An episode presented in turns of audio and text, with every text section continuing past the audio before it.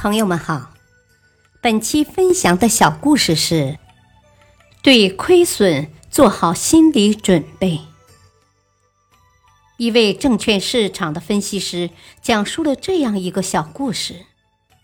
老陈是有5年股票投资经验的投资者，在参加上海的一个关于股指期货的交流会上，讲师问他：您做好参与股指期货交易第一天就亏损掉您存在期货公司 80% 资金的心理准备了吗？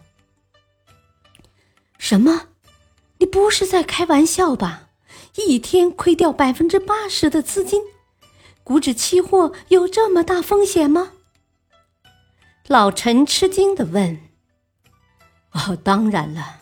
甚至不仅限于亏掉 80% 的保证金，股指期货交易风险说明书开头就写明，进行股指期货交易风险相当大，可能发生巨额损失，损失的总额可能超过您存放在期货经纪公司的全部初始保证金以及追加保证金。因此，您必须认真考虑自己的经济能力是否适合进行股指期货交易。老师认真地提醒老陈：真的会有这么大风险吗？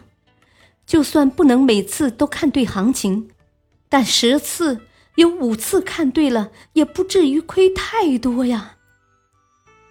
老陈一边挠着头一边问：这是现金流风险，指的是当投资者无法及时筹措资金满足建立和维持股指期货头寸的保证金要求的风险。如果资金管理不好，即使有 80% 以上的看对概率，最终也将导致亏损。老师解释道：无法及时筹措资金，我准备投入100万资金还不够吗？老陈有点不服气地说：